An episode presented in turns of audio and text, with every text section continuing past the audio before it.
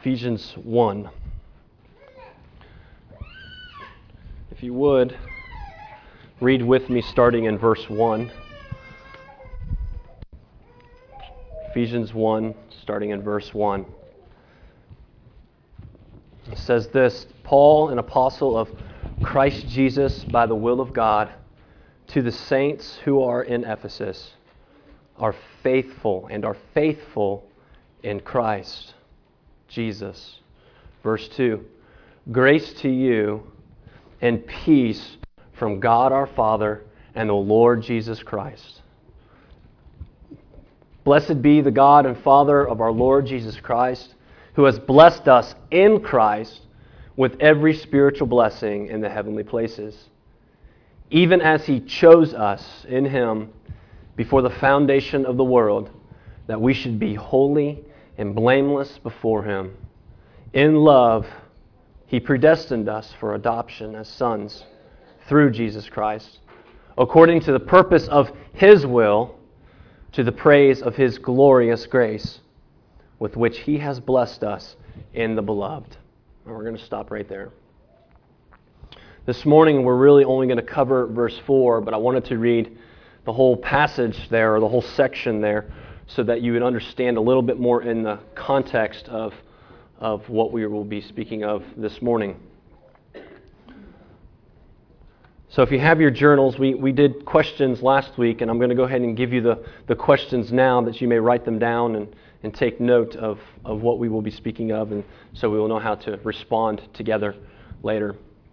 Question number one is this What does the Bible mean by election? What does the Bible mean by election? Number two, who are the elect? who are the elect. And question number three question number three do you consider yourself to be holy and blameless? As verse 4 says. Do you consider yourself to be holy and blameless? And I have a little caveat at the end why or why not? Why or why not? So those are questions you can answer as we as we uh, unpack these uh, verses together. So we've seen in the beginning of these of these last couple verses these, over the last uh, couple weeks, um, we've we've been talking about what it means to be in Christ and having our identity in Jesus Christ. And, and what we are going to talk about today really starts this identification process of what it really means to find your identity in Him. And it starts at this first base. We also talked about every spiritual blessing uh, a couple weeks ago. I guess it was two, two, two weeks ago. We talked about what it means to have every spiritual blessing and what those blessings are. So as we as we look at verse 4 today, I want you all to understand that we are being confronted with some very deep realities. Some very deep realities. And, and, and in these deep realities, it is, it is very hard for finite man to comprehend. It is very difficult for a finite man who is here today and gone tomorrow to comprehend the eternal, the infinite. So, as I've studied this passage this week, I, I cannot tell you how many times, how many times I have been humbled by this passage. I can't tell you how inadequate I feel to preach the depths of God's eternity and His eternality. So I hope you, you understand that when we speak of these glorious truths and this incredible reality, that I'm speaking to you in a spirit of humility. And I want you also to know that I, I am one who has not grasped all of this. And I would dare to say that there is not one man who has ever been able to grasp the depths of God's love here.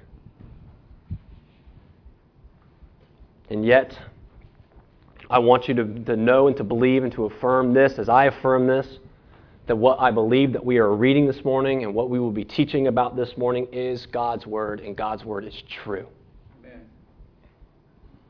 And because it's God's word and because it's true, it is God's message for us this morning. All of us. So, why would we, right? We're, you know, we've read the passage. You know what we're going to talk about today. If you've been reading along and following, you know what we're getting today. So, why in the world, if we were trying to, you know, grow this church, why in the world would we talk about election and predestination when we know how divisive it is? Why? Why would that happen? I mean, I mean, can't haven't we already offended enough people? Right? Haven't we offended enough people that have walked away because of this doctrine? Why would we be speaking of it this morning? Well, number one, it's the next passage in our, our study through the book of Ephesians. But wouldn't we just skip it? Wouldn't I be a really good pastor just to skip through that? No. That's a disservice to you. It's a disservice to the text. It's a disservice to, to the Lord. Charles Spurgeon said this about this doctrine. Of course, he has many great quotes about it, but, but he said this. He says, There are two great truths from which this platform I have proclaimed for many years. The first is that salvation is free to every man who will have it. The second is that God gives salvation to people whom he has chosen. And these truths are not in conflict with one another in the least degree. Not to the least degree.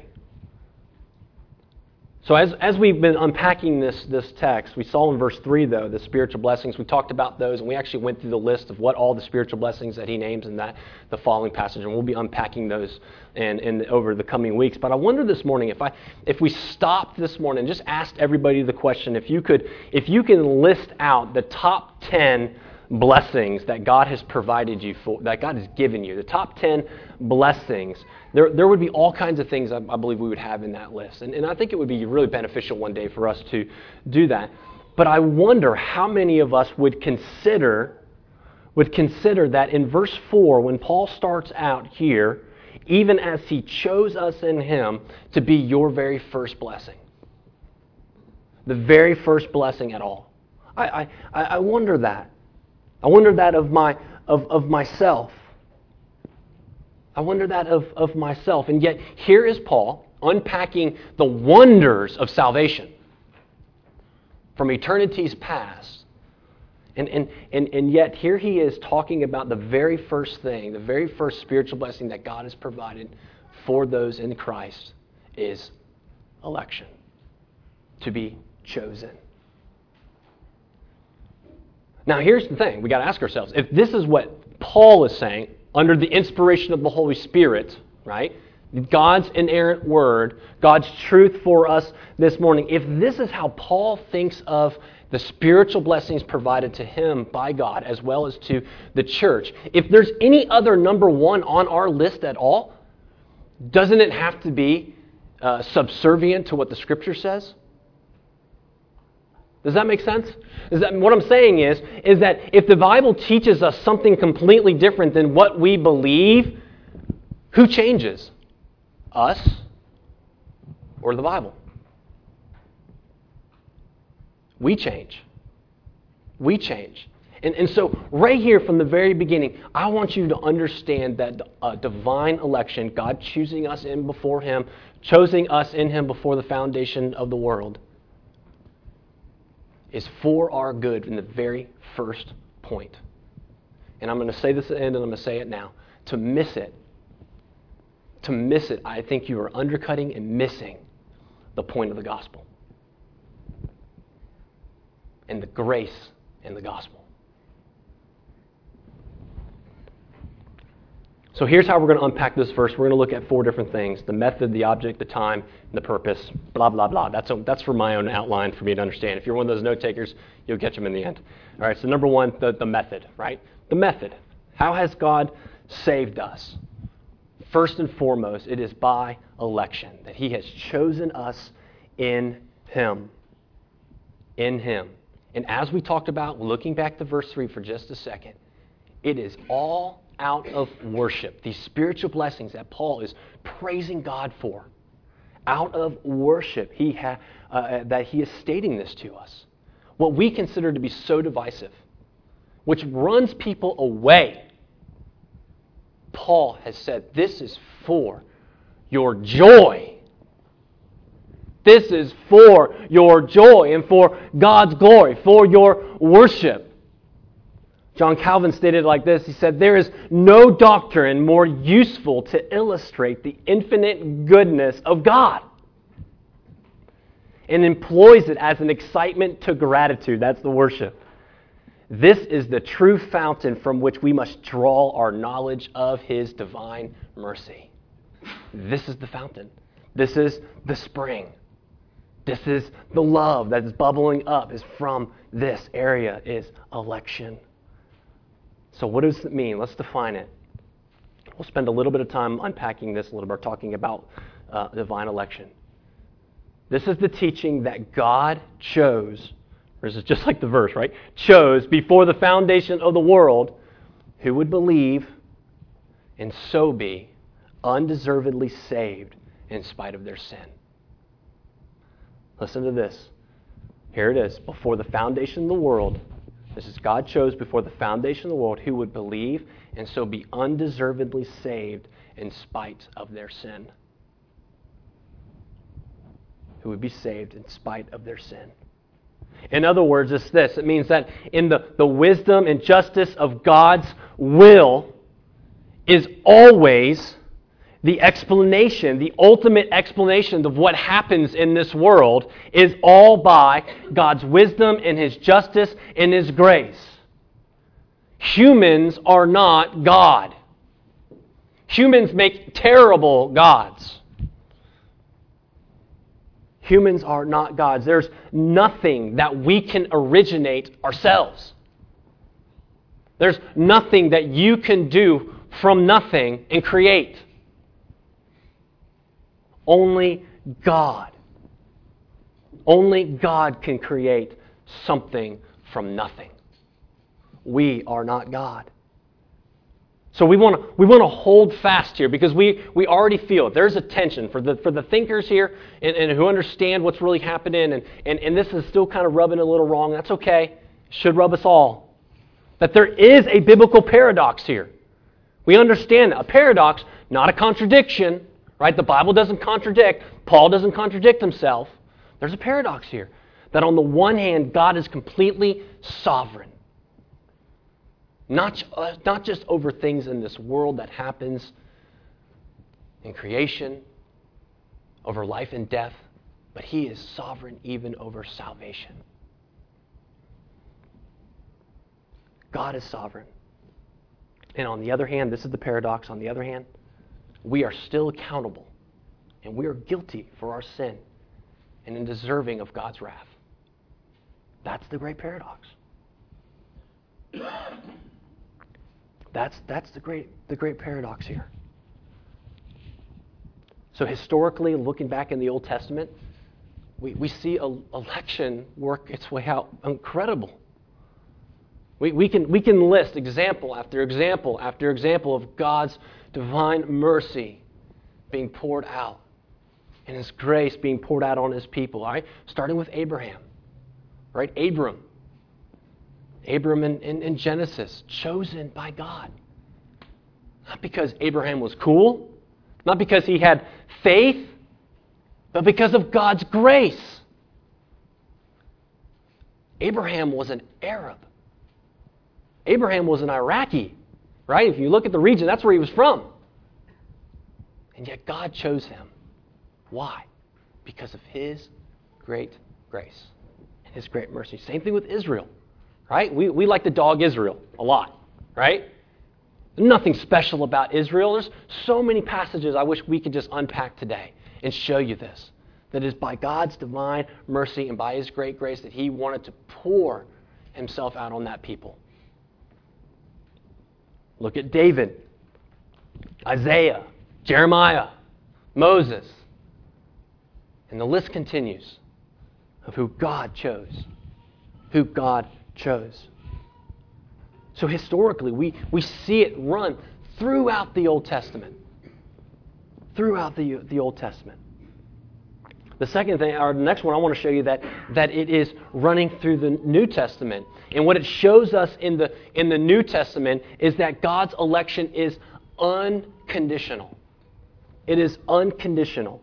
And it simply means this God's election is unconditional, simply means this is that God's selection of those whom he would save was not based upon some fact or feature of the individual.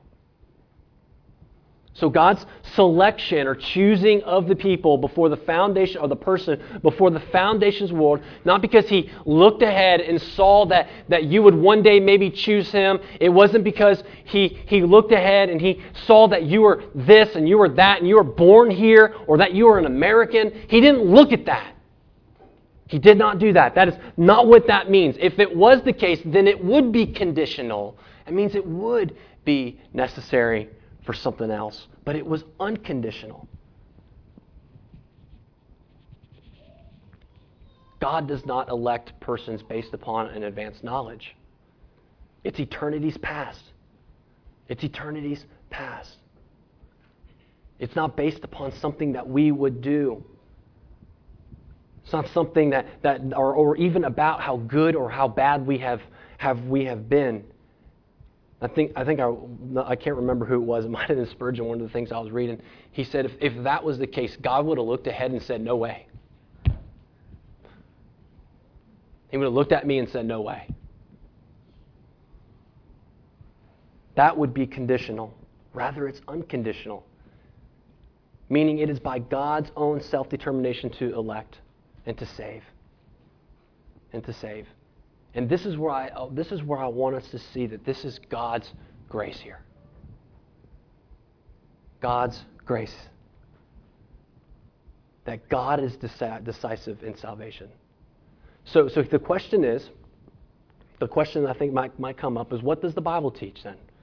Right? If, is it, are, we just, are we just pulling out one verse here and, and building a whole theology on one verse? Are we building it? And, and, and I'm going to tell you no and I'm going to show you, right? We're going to walk through a couple different passages, and, and I want to show it to you, right? So here's some biblical basis for unconditional election, meaning that God is decisive in salvation. John 17. Turn to John chapter 17. John chapter 17. Read with me verses 1 and 2. This is Jesus' high priestly prayer. This is what Jesus is praying. This is what Jesus is praying. And this is what Jesus is praying for you, and he's praying for me, and he's praying for his church. Verse 1 When Jesus had spoken these words, he lifted his eyes to heaven and said, Father, the hour has come. Glorify your Son, that the Son may glorify you, since you have given him authority over all flesh. To do what? To give eternal life to all whom you have given him. Not to all who might receive him, but to all whom you have given him. Look at verse 6. I have manifested your name to the people whom you have whom you gave me. Right? Look what we see here whom God has given him out of this world.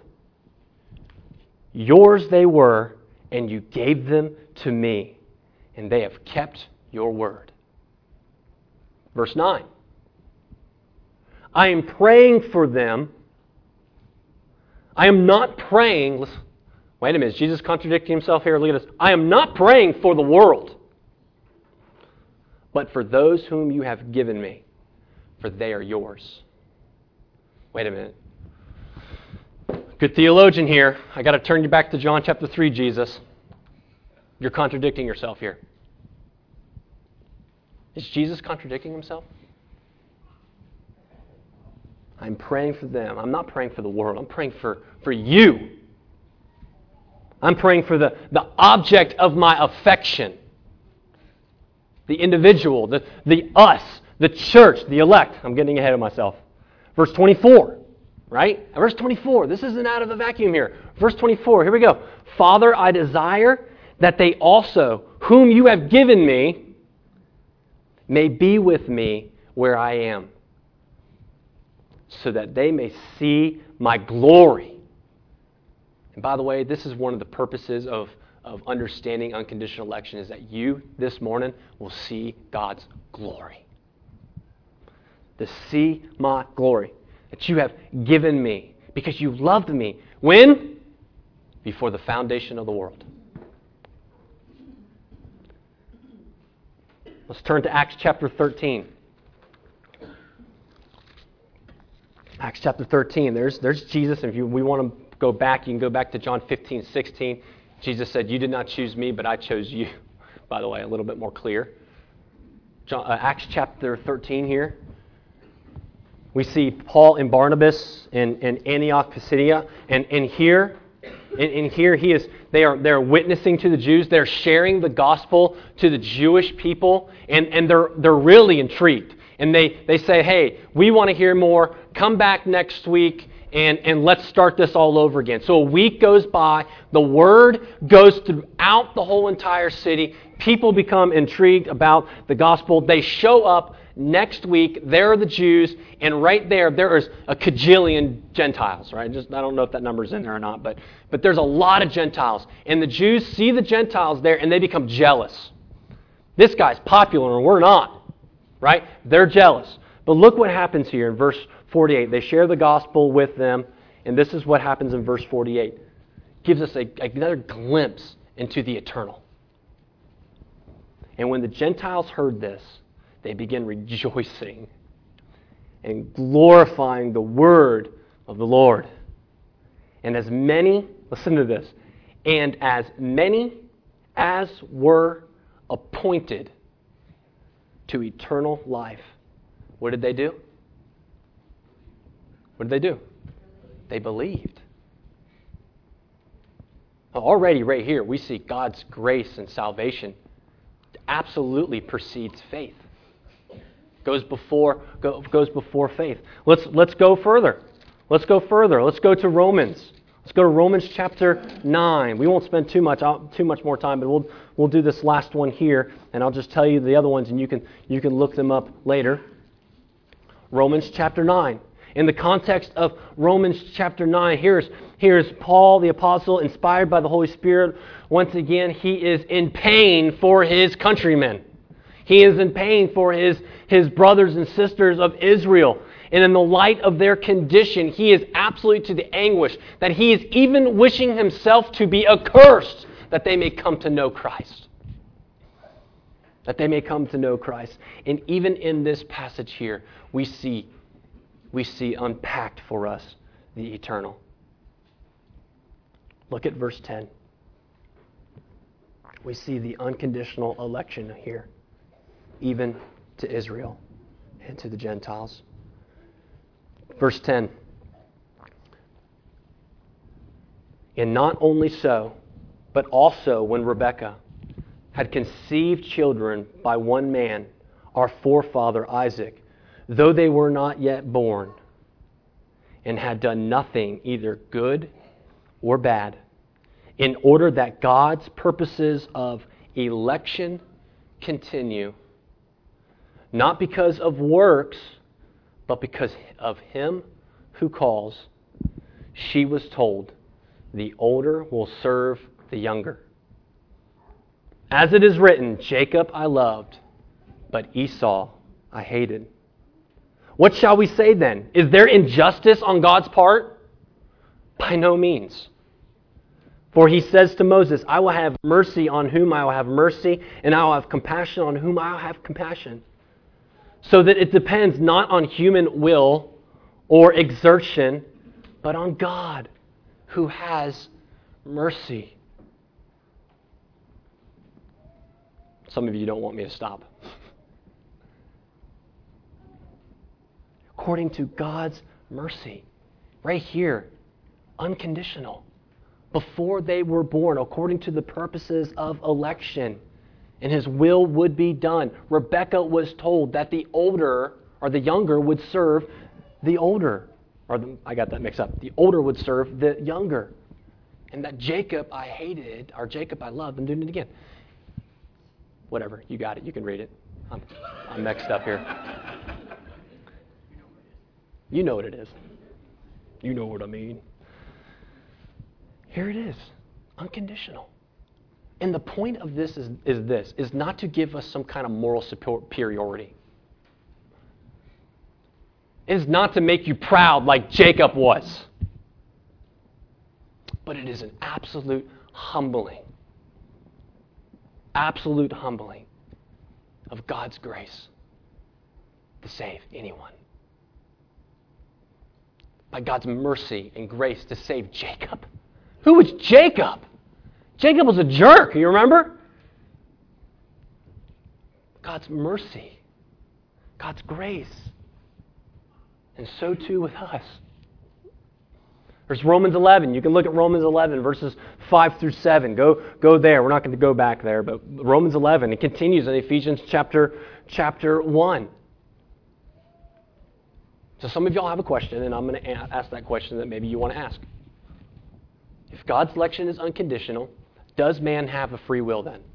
We've all heard this term, free will. We've all heard it, right? Everybody? Anybody? Never heard of this. I even heard secular people who use the word free will. Well, we all have free will, you know. And here's the question that, that, that comes to mind. I, I guess, does man have a free will? I affirm, man has a will, absolutely. But is it absolutely free? Is it, is it absolutely free without any conditions at all? And the answer to that question is no. Anybody that is outside of Christ, your will is only free to do what your nature is causing you and leading you to do, and that is sin. So our, our, our will is free to only do what? The sin is in, is in bondage, is in need. And if we had more time, we can go back into Romans and we can unpack this verse, verse by verse, and, and really show you here what it means that our will is in bondage. And this is why, because of that bondage, because of that, that deep sin nature, unconditional election is necessary. And it's biblical. We've, we've, we've walked through it in the text, and it's biblical. So the object, we already talked about that. The object is the elect. Well, who, who, are, who are the elect? Well, we've been seeing in Ephesians that, that the, the church, the us, right, are those who are in Christ.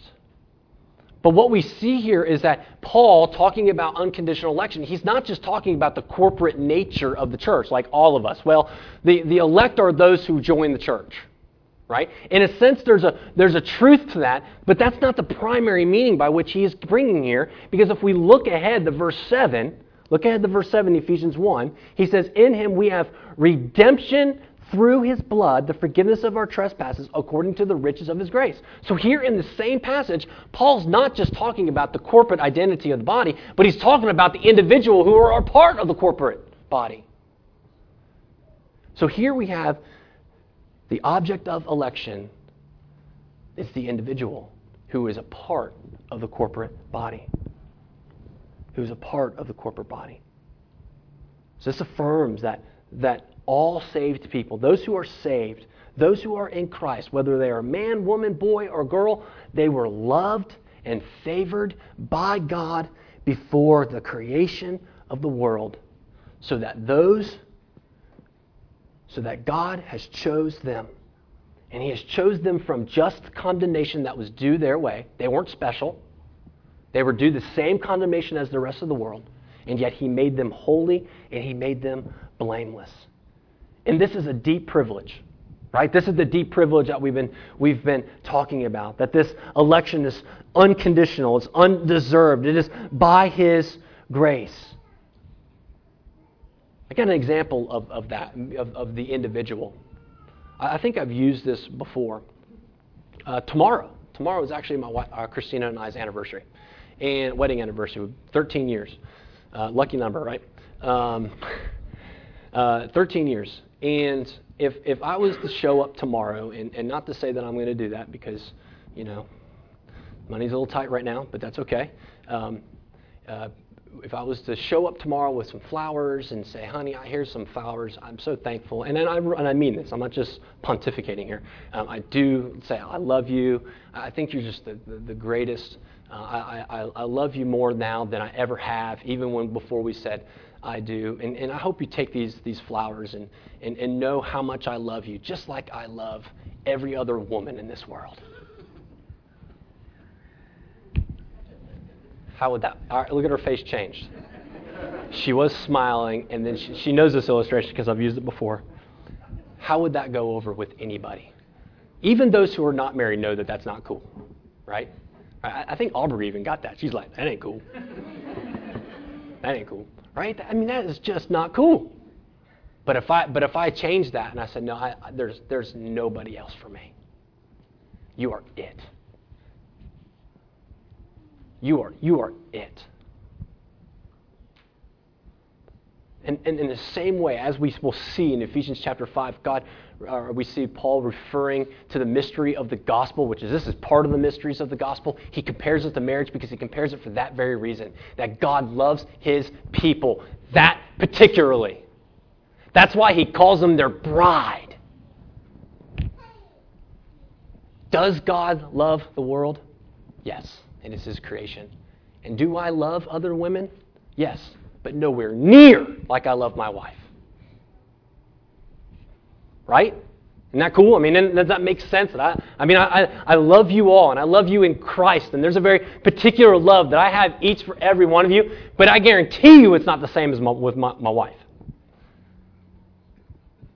And that is the love that God has the deep privilege of God's sovereign electing love toward us, toward those who are in Christ, toward us, the church, to the people, to the individual, that it is toward us. And it was before the foundation of the world. There's other passages that talk about this.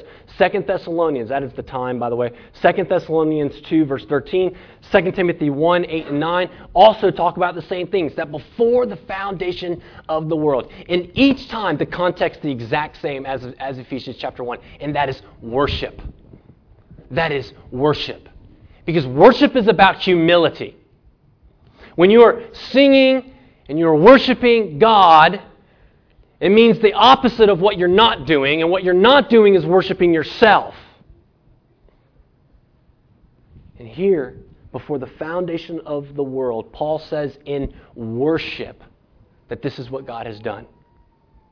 To draw out our delight, to, to, to show you a glimpse of what God has been doing from the very, very, very before the beginning, to bring about his purposes in saving me and saving you and to all those who are in Christ. To all of those who are in Christ before the foundation of the world. So, as plain as it sounds here, I mean, it, I mean, it doesn't get any plainer than what this text says about God's election toward us, and yet we still want to kind of downplay it a little bit. Well, it says this, but it doesn't really mean that. So, what really is the problem? What, what really is the problem here? And the problem here is this man's tendency to want God to be omniscient, right?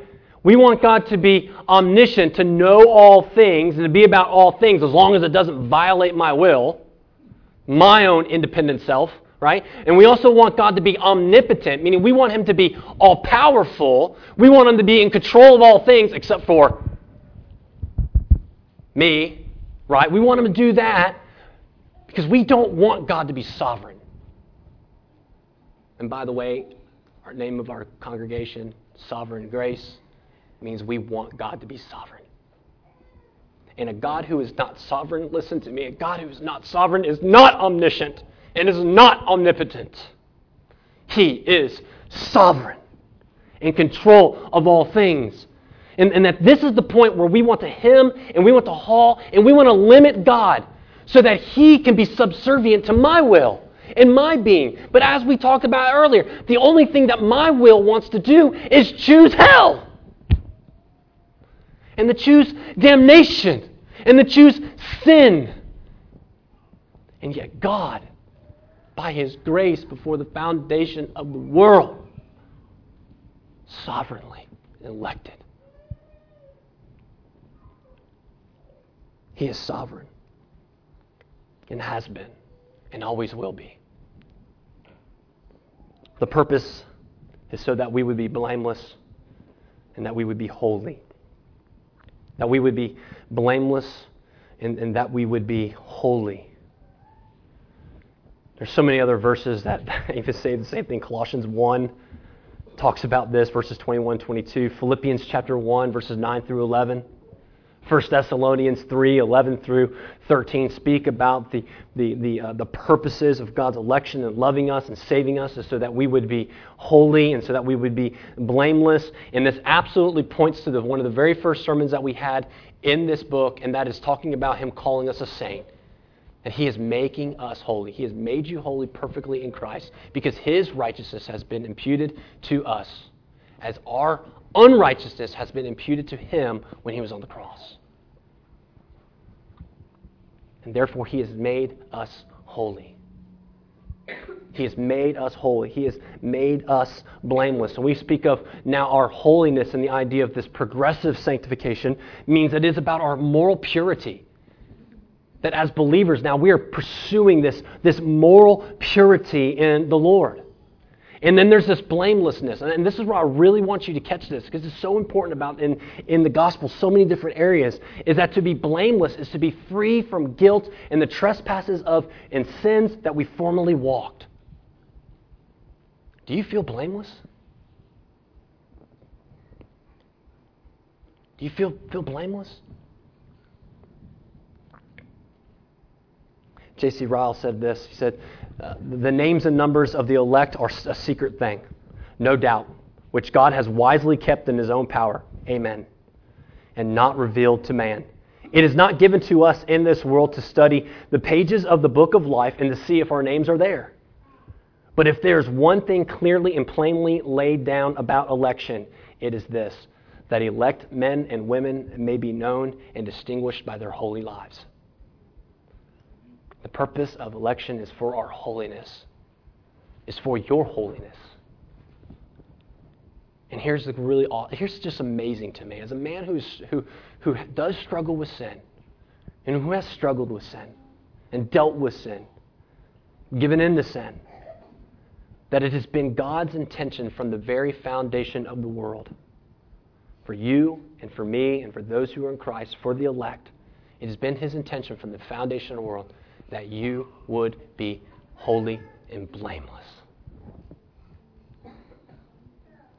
And because of Christ, if you are in Christ, because of Christ, you stand before Him blameless and holy. Therefore, we no longer walk in sin and guilt, but we walk blameless and holy and upright.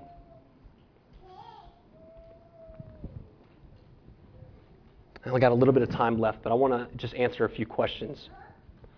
Answer just a few questions about this, about this idea of, of election. And, and I, I came up with, I think it's five. I can't remember now. The list is getting long. I think it's five reasons why, why people just, just, just don't like this doctrine or have a hard time with it. And the first one is, I, I think, out of, out of priorities. I, I put them in priority. And, and, and I think it's because of emotive reasons, for emotional reasons, why people don't like this. And it goes back to what we talked about earlier, is we don't like the fact that the idea it's God's choosing. Because, because we, we then tend to put it down to very, very personal levels. Very, very personal levels, because we ask the question, well, what about grandpa? We ask the question, what about grandma? What about, our, what about my uncle? What about my friends? What about my family? What about them? You mean, you mean to tell me that if they are not of the elect, they cannot get saved? Now, from all that we talked about today, you know the answer to that question. But we put it in a way that's accusatory, that, that says, then God is not sovereign. Because the reality is, is, is listen, why would God save anybody? You, you say it in a way that's accusatory toward God as if your uncle, your grandmother, and your grandfather, and your family, and your kids, they all deserve to be saved. That's the way it's questioned. And, and take God completely out of the picture as if He is obligated Who is God obligated to redeem? None. And, and one of the points to this is, is, is this, is that you go to funerals, particularly in our area, and, and so many times, and um, in funerals, and I, I, think, Richard, you probably got the best experience with this, is that all of a sudden everybody, and Bill too, everybody all of a sudden becomes a universalist. Meaning everybody goes to heaven. No matter how they live their life. No matter what kind of, uh, or, or the lack of any kind of regeneration in their life, everybody's a Christian all of a sudden. And that's the thing, which, like I said, what's taken out of the conversation all the time. And particularly in this discussion of election, is why would God elect any of us? I mean, me knowing me, and me knowing some of you, and some things about you, we got to ask ourselves the question why would God do that? Why would He, why would he do that? By His grace. That's number one. Reason number one is emotive reasons. Number two is a holiness reason, which points to this passage. And we actually got this question this week. We got this question this, this week, and, and, and as it's an accusation toward, toward those who believe in election, as if it's not even in the Bible, or even predestination, like it's not even in the Bible, right? That the accusation comes here is that if you believe in, in, in predestination or you believe in election, which if anybody holds to the Bible and says it is an errant God's word, then it's in there right? The accusation that says, then, then you are going to be licentious. You're going to live, for yourself and you're going to live for sin. Because you know that if God elected you, then there's nothing that can take you away. Now, how dumb is that accusation? No offense. I'm sorry. That was mean. I shouldn't have said that. Because we might have believed that. Because the purpose of election, as we saw, is for what? Our holiness. And for us to be, to be blameless. And here's the deal it doesn't matter if you believe in it or not, if you hold to this doctrine or not, people are going to be given into sin. And this is just another way to blame something else besides our own hearts and our own wickedness and our own nature. We want to shift blame, turn it back to God. God, if you haven't given, given me this woman, I wouldn't ate of this apple. We want to shift blame back. So, holiness reasons.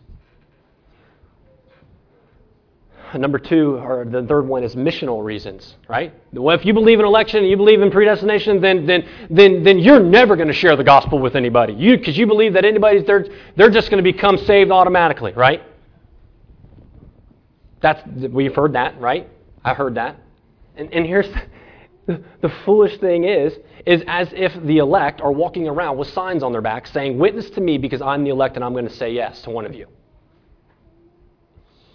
That is not the reality. That fatalistic approach and that accusation is an excuse.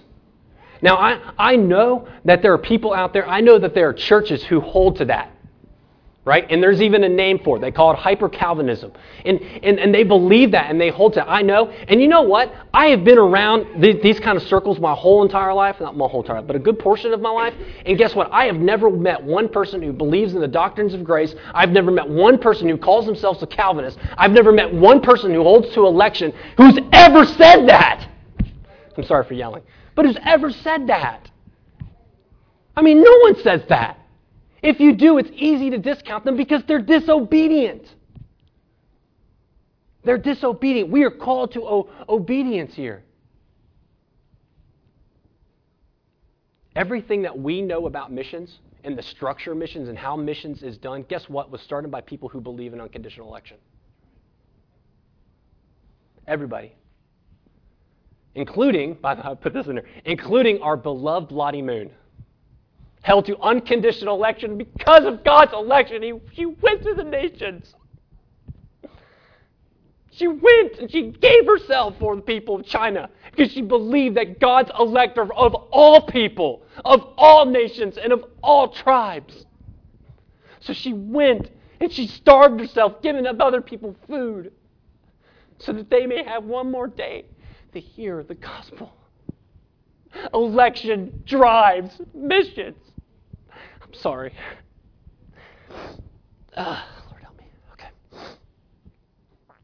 Uh, the, the, the, recent pre, uh, present church planting resurgence that we're seeing in our convention, that we're seeing in our world today, is also being driven by this deep affirmation of this doctrine. It is utterly foolish to believe that.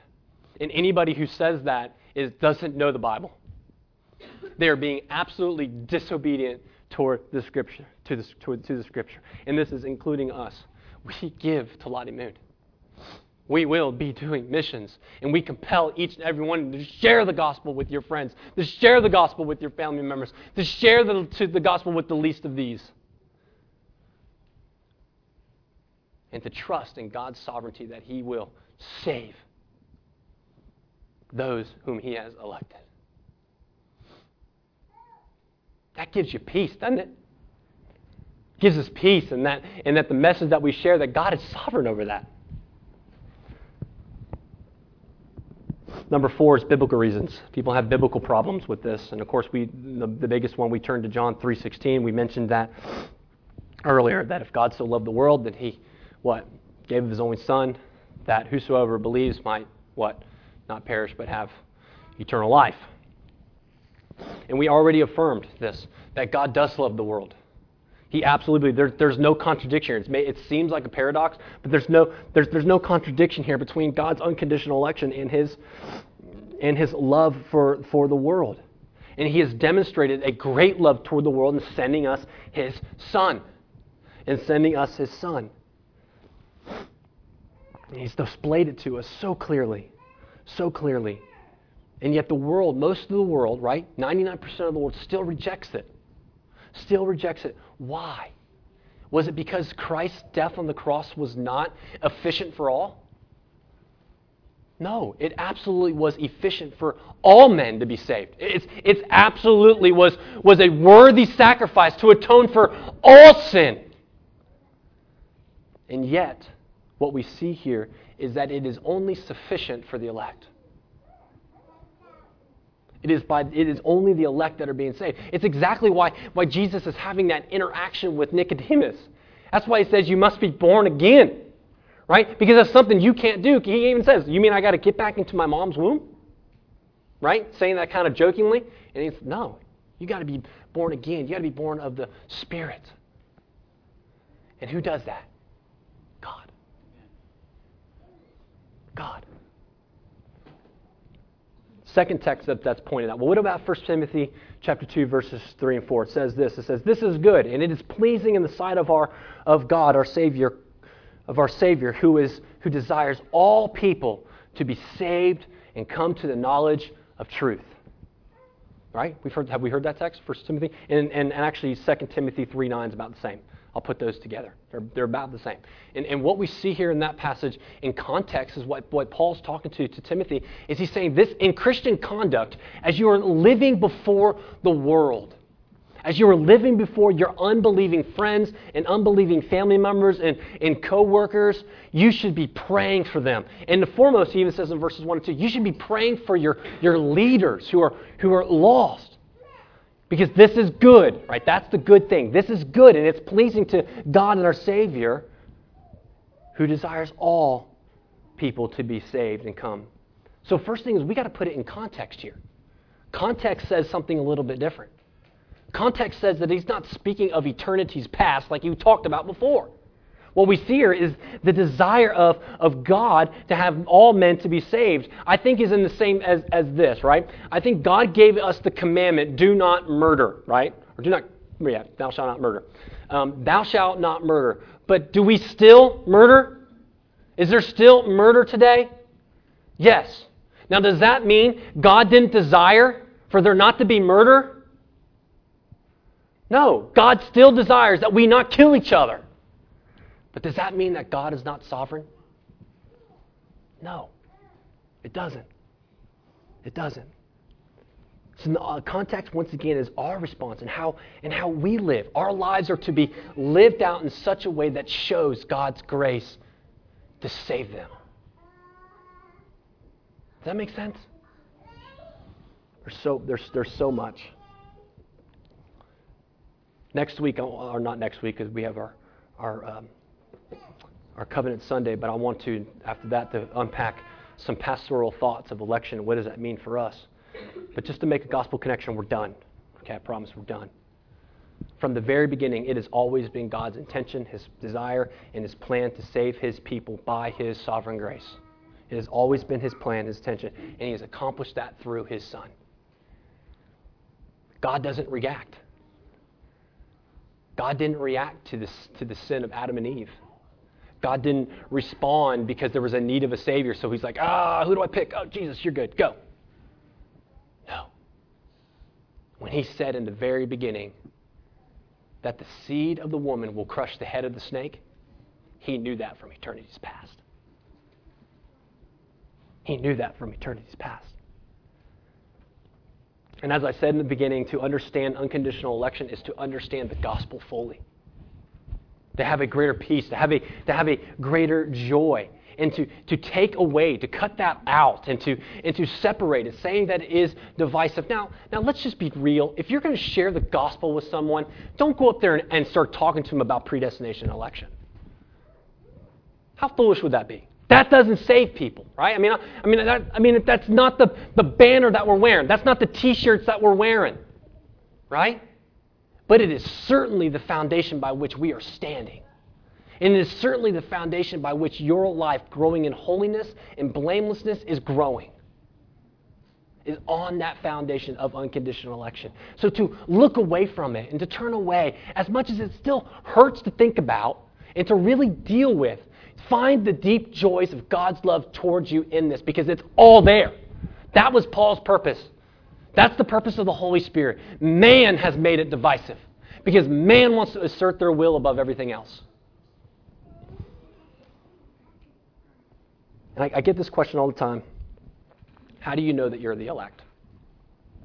I've had people ask me that. I think Joel asked me that question one day. He's like, How do, how do you know that? How do you know that you're of the elect? And I just, I remember looking at him and saying, It's a good question. I said, Do you love Jesus? Yeah. Do you believe that he loves you? He said, Yeah. Do you believe Jesus is the Son of God? Yeah. You've repented of your sins, turned toward him, right?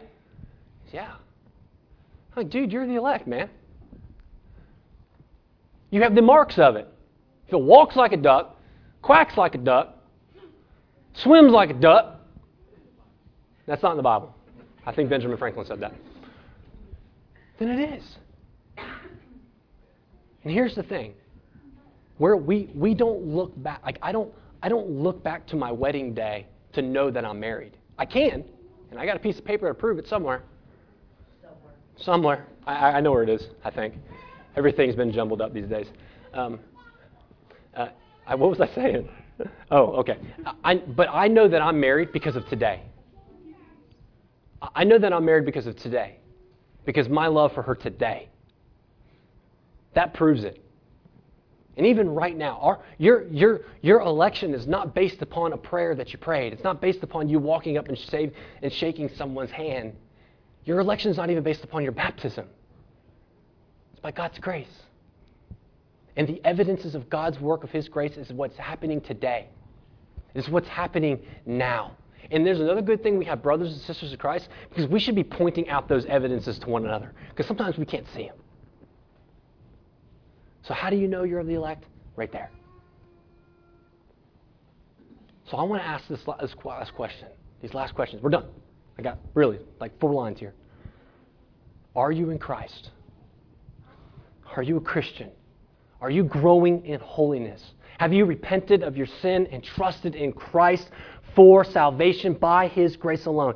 Is your faith in Jesus Christ? And I ask those questions this morning because I want this to be an open gospel message for those who are not in Christ that you can repent today and turn toward Christ and you can be saved. Absolutely. As Spurgeon said, I stand on the he said this big pulpit or something. We don't have that. I stand firmly on those two truths that whoever confesses with their mouth that Jesus Christ is Lord, you will be saved. And that I also firmly believe that God has sovereignly elected those who are in Christ before the foundation of the world. And they are not at odds, but they run parallel together, two sides of the exact same coin. So this morning, I didn't use you as an illustration if you need to repent. You can repent of your sin, trust in Christ today. And as a congregation, we will love you, we will pray for you, and maybe one day we'll even baptize you if we can find a pool big enough. We will baptize you because we firmly believe the gospel message should be preached to all people, to all nations, and everywhere. And my, my belief in this doctrine of election, it drives that because it's all by grace. And God deserves all the glory. And God deserves all the honor. And if it's anything of me, and if it's anything of you, then God does not get the glory, but you do. But God gets all the glory. Let's pray. Lord, thank you for the truth of your word. And I pray now that as we respond together, that if there's one among us, or two, or three, or four, five, whatever it is, God, that your Holy Spirit, who is working and moving and wooing us this morning, that they would repent and trust in Christ as their Savior. He is the only one that can save. He is the only one that we pursue as our treasure. He is the only one that we pursue as our ultimate joy. And I pray you would give the boldness and the Spirit to someone to stand and say, Hi. I repent of my sin and I believe in Jesus Christ. And Lord, that you would cause and bring about in this church a deep desire and longing for your word that is so true and so right and so good for us, that it was what propels us into our community. We don't stand piously, we don't stand in pride, but we stand humbly before the throne of God who has graciously saved us. We give you the glory in all these things. Bring clarity, Father, where there may be confusion, to your glory and for our joy. Amen.